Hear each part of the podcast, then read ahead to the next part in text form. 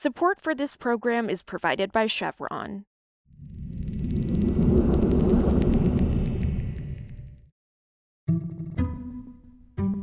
This is Politico Energy. I'm Kelsey Tamborrino. Democrats on the Federal Energy Regulatory Commission are signaling that they want the agency to take environmental justice more seriously.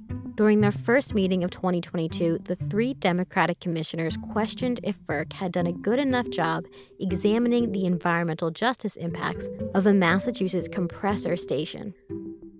The comments from Chairman Richard Glick, Commissioners Willie Phillips, and Allison Clements played into GOP concerns that future decisions by the Commission will make the siting of natural gas infrastructure more difficult and expensive.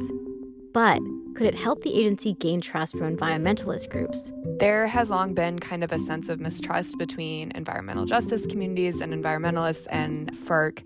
Environmentalists have accused the Commission of rubber stamping gas projects regardless of their impact on communities. Today, Politico's Catherine Morehouse on how environmental justice could shape the future of FERC. It's Tuesday, January 25th.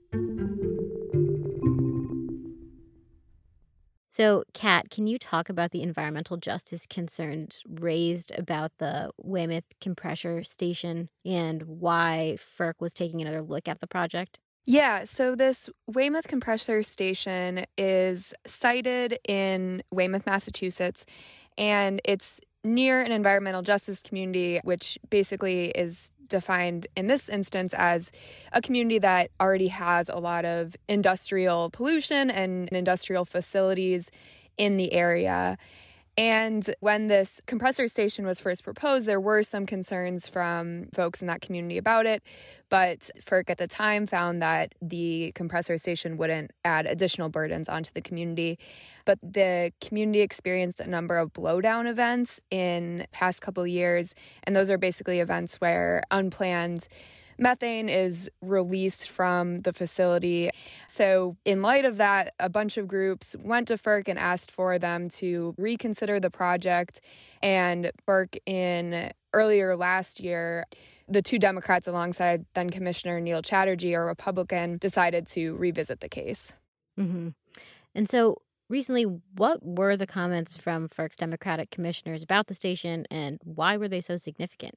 Yeah, so last week during the Commission's monthly open meeting, the Commission ultimately decided to allow the project to keep its certificate and didn't impose any sort of penalties on the project. But one thing we saw that was different eh, than in meetings past was the FERC majority, which recently shifted to a Democratic majority, all agreed that the environmental justice considerations of this station warranted at least a closer look by FERC, and some of them even questioned whether the facility should have been approved in the first place. And this is really significant because FERC has these questions in front of them all the time as to whether they should be approving or not approving gas infrastructure.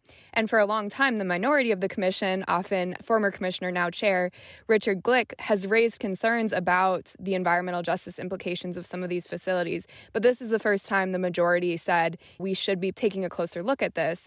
And that has big implications for how these things are sited moving forward. Right. Yeah. What was the response from the natural gas industry and Republicans then? You know, the natural gas industry, some of their representatives certainly agreed that this was a sign that environmental justice will play a greater role. And they were concerned that if you're seeing a more complicated process for how these facilities are considered, then you might see higher costs for the industry when it comes to siting, and you might even start to see some of these projects get rejected. Republicans, though they haven't specifically commented on this development, have been concerned in the past year about the FERC chairman in particular, about his stance on environmental justice and climate. And commissioners want to see a closer look taken on these projects, Republicans have been concerned that that might delay siting of pipelines and other infrastructure. What were the reactions from environmental advocates, especially considering that many of them are becoming increasingly skeptical about the Biden administration's lack of progress on environmental justice? Yeah, it was a mixed bag for this proceeding because even though I think environmentalists felt encouraged by kind of the rhetoric coming out of the commission and At the same time, this compressor station, its certificate was upheld. So the action that environmentalists wanted to see still was not there. And what they say is that this is a sign that we need to see the commission do something soon that is substantive action, including updating its gas certificate policy statement, which hasn't been updated since 1999. And I should note, too, that Commissioner Allison Clements, in particular, she called for the commission to agree on updating that policy as well. So, yeah, I think for environmentalists, they want to see more action and less talk out of the commission. Also, on Monday, the Supreme Court agreed to review a case that's part of the long running fight over the reach of the Clean Water Act. The litigation was launched by an Idaho couple battling the federal government for the past 17 years over whether they need a federal Clean Water Act permit to fill in a path of wetlands on their property. The Supreme Court's decision to review the case is a major blow to the Biden administration, which has urged the High Court to hold off while the Environmental Protection Agency develops a new set of rules. For more news on energy and the environment, subscribe to our newsletter at politico.com slash morningenergy. Some of the music in today's show was composed by the mysterious Breakmaster Cylinder. I'm Kelsey Tamborrino, and we'll see you back tomorrow.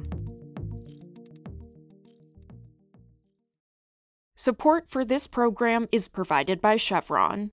Chevron's El Segundo refinery is looking to turn plant based oil into renewable gasoline, jet, and diesel fuels because it's only human to want to power a better future.